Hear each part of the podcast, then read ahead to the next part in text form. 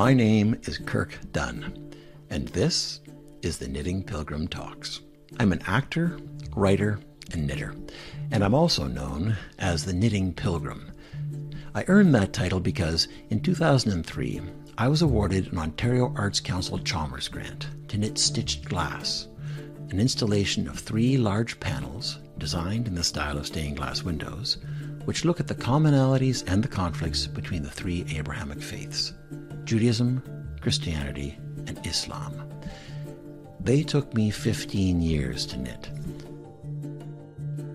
And when the project was complete, my wife Claire and I wrote a play called The Knitting Pilgrim about my experience knitting stitch glass and my research into interfaith relations. One thing that wasn't covered in the play was the meaning behind the imagery in the knitted panels. So, this series explores each section in conversation because ultimately the project is about having conversations with empathy and curiosity about how we understand and sometimes misunderstand each other. Welcome to the Knitting Pilgrim Talks.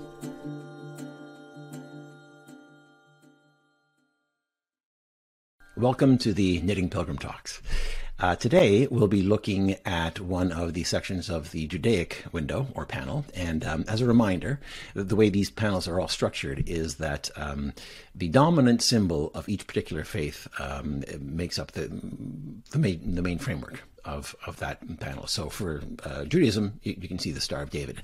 And then inside the Star of David, I've placed the uh, the positive images of the faith, uh, and then outside the um, the symbol, I'm referring to some icons and some issues that um, that for me are questions I have and things I, I feel that that um, the, the, faith is challenged by. And today we're looking at an image that is inside the Star of David. Uh, it can be found right at the top and it is um, you can see that it is a globe uh, cradled in a pair of hands. It's in the top center point of the star, and um, it's a reference to the Judaic tradition of uh, tikkun olam, repairing or or caring uh, for the world, and it's a a reminder of the incredible philanthropy and altruism that is practiced by Jews and the, the many ways that Jews give back to the world and to society. And uh, to talk about this today, I'd like to welcome Avrum Rosensweig. Avrum is the he's the, the son of a rabbi who was um, profoundly impacted by the conflict that he he saw in the world, and his response to that was to to found um, Ve'ahavta, the Canadian Jewish Humanitarian and Relief Committee. And Ve'ahavta is Hebrew, and it means um, "and you shall love." And it's a nonprofit charity with a mission to encourage Jews and all peoples to play a role in Tikkun Olam, the, repairing of the world. And um, Avrum is also a veteran podcast host and producer. And uh, full disclosure, uh, back when I was researching my textile project, uh, Stitch Glass, he was um, instrumental in connecting me with prominent members of the Jewish community, and uh, and he saved me from my own disastrous ignorance. So I am really happy to have him with us today. Avrum, welcome. Yeah, thank you. It's nice to be here, and congratulations on your project. It's lovely. Thank you so much. So, Tikkun Olam, I, you know, I, I, grew up as a, as a Christian, so I was a PK, um, son of clergy, as were you. But of course, as a Christian, my experience of the Tanakh was we called it the Old Testament, and I had uh, I thought I knew it pretty well. And one of the my biggest humbling experiences was figuring out how little I knew about the Old Testament when I embarked on this project. And I'd never heard of this concept of tikkun olam. So, can you uh, tell us what it is and, and where it comes from? Mm-hmm. Repairing the world is inherent to the Torah. Um, God says, uh, uh, I am your God. And in order for you to come close to that, you need to do my mitzvot, my commandments.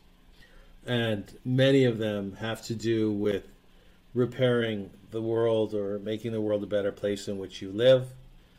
Bein adam lechavero, how you act towards your fellow man, your fellow person.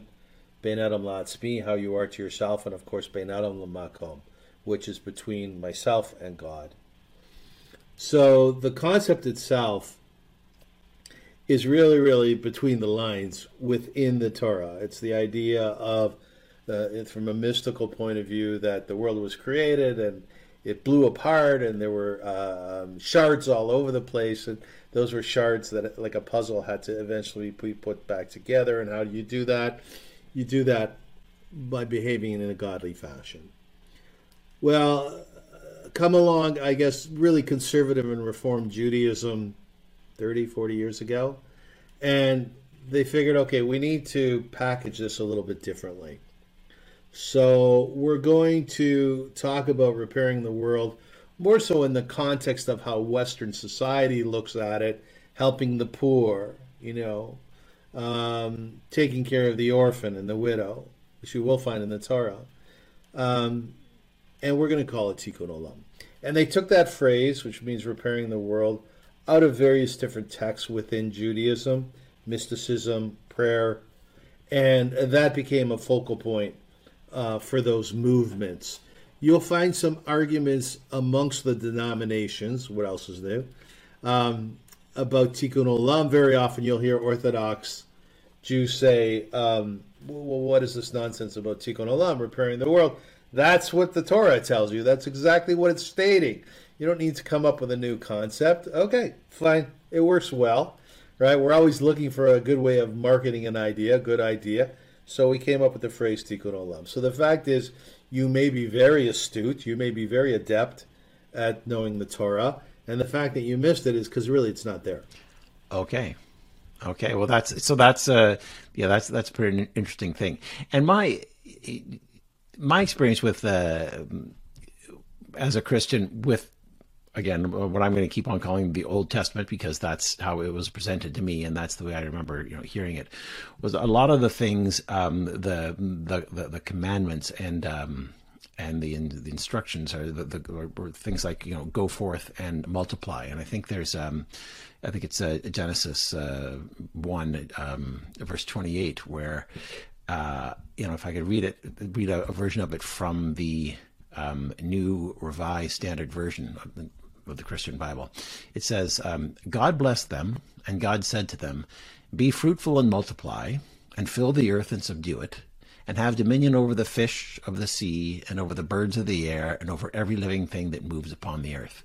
And so, when I was hearing that uh, from other Christians, it was it was kind of like a license to do whatever we wanted we could i mean god gave us this world in many ways to to exploit. And you know that word is sometimes used in a bad way but not necessarily. It's like there's all the resources and you're supposed to use them. So get out there and do that.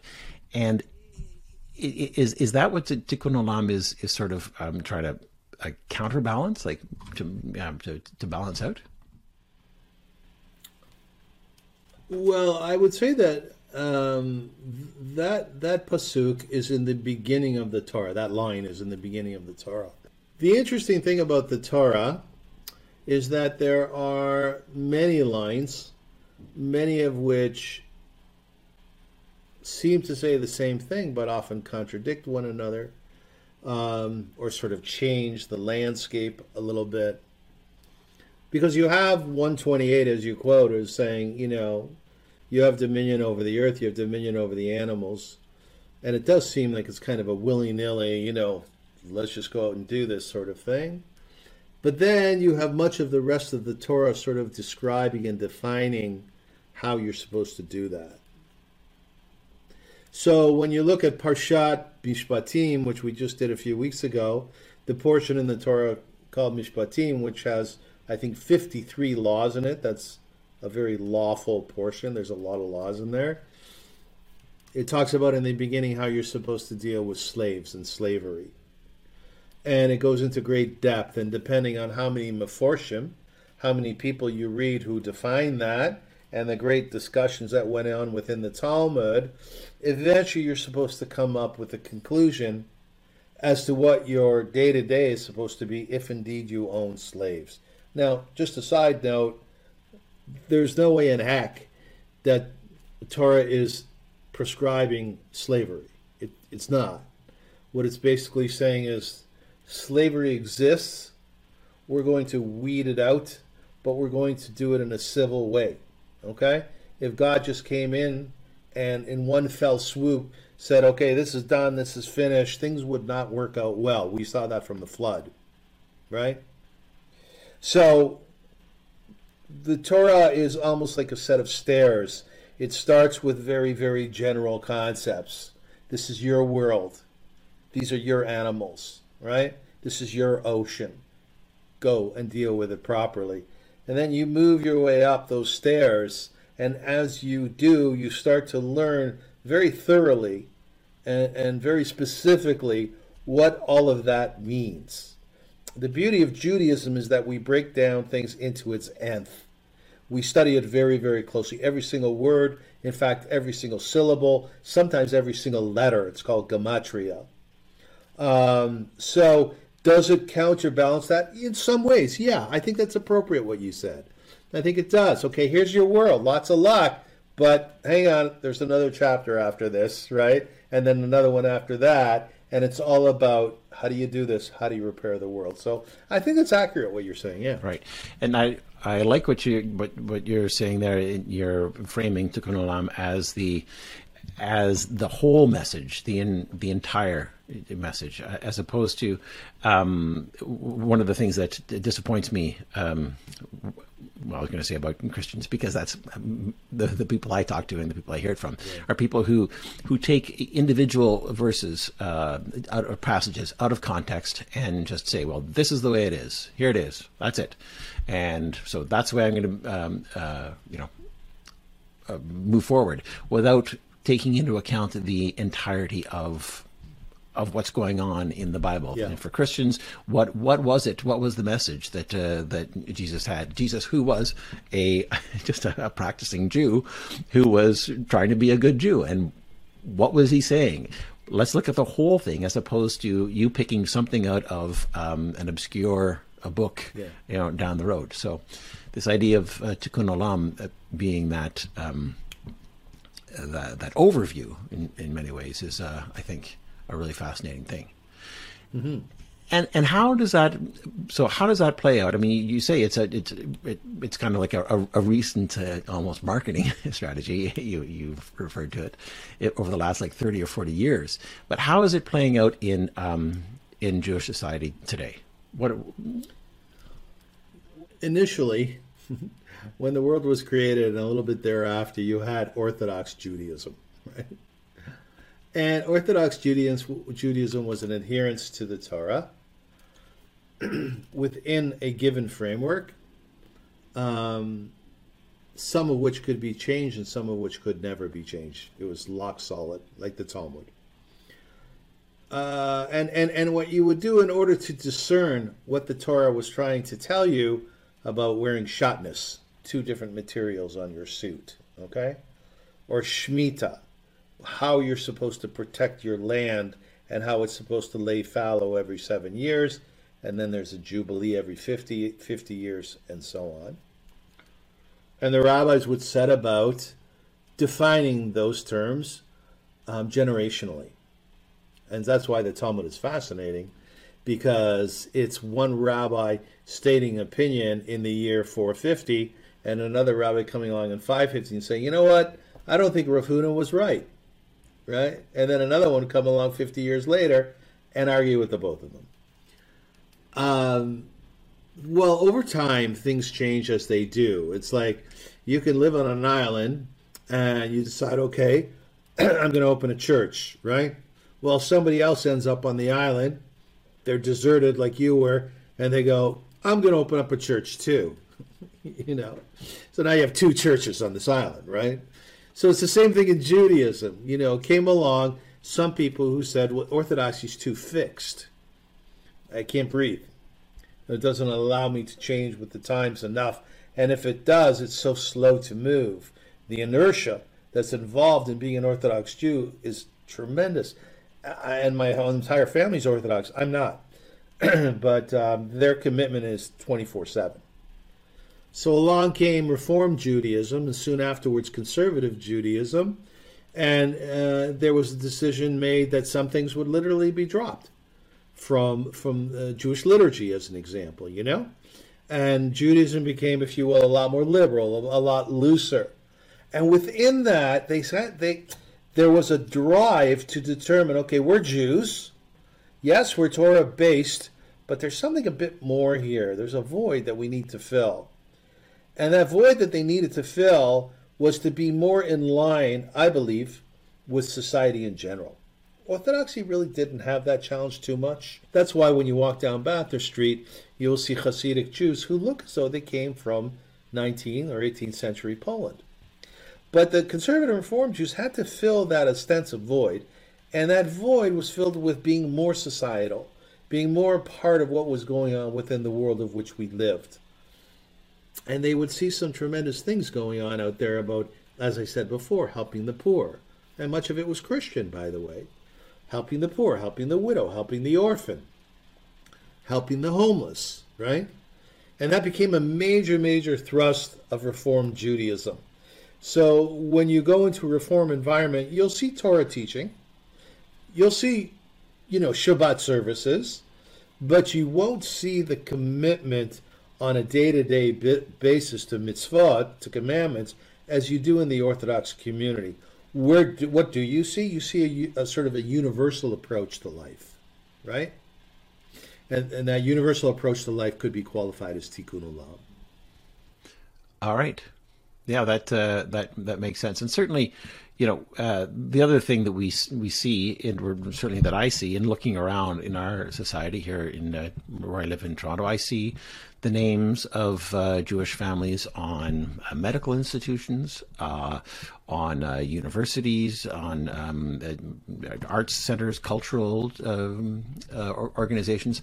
So it, it's just really astounding to me um, the, this commitment to to giving back and to and to yeah make making the world a, a, better place. That's something I think that that we all can and we all should should be doing because if it's in Judaism, I mean it's it's there in the uh, in the other faiths as well. Yeah, I mean there's a school of thought, possibly tongue in cheek, that if a Jew is not sensitive and humane and does not res- respond to the injustices of the world, then it's questionable as to whether they're a Jew or not. To that extent, to that extent. I personally grew up in a rabbinical home, as you mentioned before. And my parents, God bless their souls, would bring in strangers into our house. And some of them would live with us overnight, some of them for a week, some of them for a month, some of them for a couple of years. And um, many of them were difficult people. And many of them were not very appreciative of what my parents had done. One of them, remember, stole my parents' Visa card, you know, went and spent it downtown. But really, the point I'm trying to make is that my parents brought the world outside into our home. So I was exposed early on to the ills of the world. And you'll remember this was an Orthodox environment, our home was.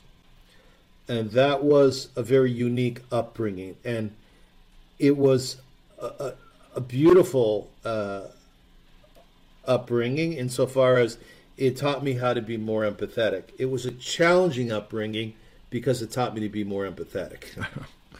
right? Yeah, yeah. It's I mean, but it's also a really fascinating choice that you made the you made the choice, and your response was to become more empathetic as opposed to uh, more uh, punitive and um, to punish people for for the the wrongs that you saw out there. And I think the one thing we can see in the world is that that's that's the thing that doesn't that doesn't work.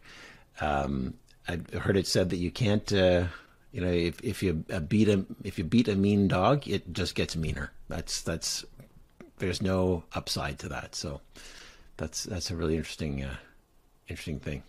You know, I just want to comment on the latter part of what I said in the context of, of your statement. No, we weren't punitive, but I would caution people who are listening and watching. Empathy is a learned behavior. And one has to be very careful with how they teach their children empathy because when done well you can help to nurture and create a beautiful child and hence a beautiful adult somebody who's very much in sync with the needs of the world tikkun olam when not done well, you can oversensitize a human being to the extent that they will just shut down and just shut off. And I've seen both. And I've had to struggle with both inside of me, right? So within Tikkun Olam is the whole idea of caring, being conscious, being aware, looking around you, knowing what's going on, walking in someone else's shoes, right? Just be careful how long you stay in those shoes. One has to take care of themselves. And that's why I said in Judaism, there's three very important concepts about how to deal with life. Ben Adam Lamakom, my relationship with God. Ben Adam Lachavero, my relationship with Kirk, with my friends. Ben Adam La'atzmi, my relationship with myself. Right. Yeah. And that, uh, for me right now, that's harkening back to Hillel's three three questions. Yeah. Um, uh, if I am not for myself, then who is for me? If I am only for myself, then what am I? And if not now, when? And I, you, know, you, you mentioned the, the struggle you're feeling within yourself. I mean, I have I have similar struggles, and mine are, are mostly about the, um, you know, if I am not for myself, then who is for me? Um, my Christian upbringing was that I think that myself almost pretty much always came second, and so it's really hard for me. My my personal um, challenge is to advocate for myself. That's a, that's a big thing, and that's what I hear you saying is that you've got to be careful that you don't that that is still present because I need to be whole and I need to be strong so that I can do these good things that need to be done. I have the strength, I have the the, the skills, and I have the stick to itiveness to to work through some really upsetting things to make the world a better place. Yeah, there's this sort of predominant belief uh, within the Abrahamic religions, I would say, that, like you said, Kirk, is that we're secondary, we're, we're not as important. But when you dig down very deeply into the Torah, you'll find that really that's anathema to what uh, what the Torah is trying to teach, what God is trying to teach. There is a beautiful Devar Torah. Devar Torah means words of Torah. And we say them when we're sitting around the table, or even when, when we're with a friend. You and I might have a coffee. I go, Kirk, do you want to hear a nice Devar Torah? You know, a nice thought of Torah. There's a classic question which is asked: Is the Jews were walking through the desert after they the exodus from Egypt, and they had the cloud overhead for water. They had the manna which came down every single day, and maybe double portions for Shabbat, you know. And they had uh, an angels which were protecting them. But what did they do? They complained. you know I mean? Now Jews are complainers. We complain a lot, right? So it's not it's not that unusual. But the question which is asked is, um, why were they complaining? They had everything they needed. And a beautiful answer which was given was that because really what they were saying was, look, God, thank you so much for everything you're doing for us. But now that we're out of Egypt, we're no longer enslaved. We want to bruise our elbows. We want to scrape our knees. We want to actualize who we are as a human being. Okay? I'm a poet. I want to write poetry. You know? I'm brilliant with numbers. I want to be an accountant. You have no idea how good I am at raising children. And I want to start a daycare for all these other Jewish women and children who are in the uh, desert with me. Um, another another uh, uh, really nice way of looking at this is the Garden of Eden story. Adam and Eve, they do the one thing they're not supposed to do, right? Yes, it's human nature, but it's bizarre. Okay, just don't eat from that tree. That's all you need to. Okay. So why did they do it? Similarly, they were they were saying to God, the Garden of Eden is a beautiful place to start. I'm sorry, it's a beautiful place to stop. It's a beautiful place to end your life, right? It's lush. You have all the food that you need, these beautiful gardens, but it's not the place to start. The place to start is by going out into the world and seeing what's there and seeing how you can repair it, seeing how you can fix it, seeing how you can develop yourself as a human being. You gave me the ability to write prose. Let me write prose, right? So Ben Adam me. when you look at yourself, that that whole challenge is the development of the self. And I think I think that religious leaders and I think parents very often make the mistake of, you know, you go sit on the side, we're going to put the guest at your seat. When I was a kid, I used to sleep under the table, the dining room table, so that our guests could sleep in my bed. That was wrong. That was wrong. God bless my parents. They made a mistake. I have a son today. I wouldn't do that. And if I were to do that, I would ask him. So we have to be very, very careful with uh, the idea of recognizing those beautiful gems in front of us, our children, and like you said, ourselves, and saying, Look who I am as a person. Look what I have inside of me. How best can I actualize myself so that when you know the mask falls from the from from the ceiling, I can put it on and help somebody else. You know, how can I actualize myself so that I can make myself better, so that I can make the world better, so that we become more godly? That's my take on it. And that is a brilliant take. Uh, thank you, Avrum. Let's uh, let's leave it there. That is a, a, a, beautiful exploration of the idea of tikkun olam. Thank you. Thank you so much. Thank you. I appreciate it. If you would like to get in touch with Avrum, you can find him at avrumrosensweig.com, or you can reach out to him via his email at avrum.rosensweig at gmail.com. This has been an episode of the Knitting Pilgrim Talks. We'd like to thank the Ontario Arts Council for their support of this conversation series and their funding of Stitch Glass, and the Toronto Arts Council and the Canada Council for the Arts for their support of the Knitting Pilgrim Show. If you'd like to hear more conversations like this about interfaith matters, stitched glass, and knitting, please check out our episodes at kirkdunn.com or the Knitting Pilgrim YouTube channel.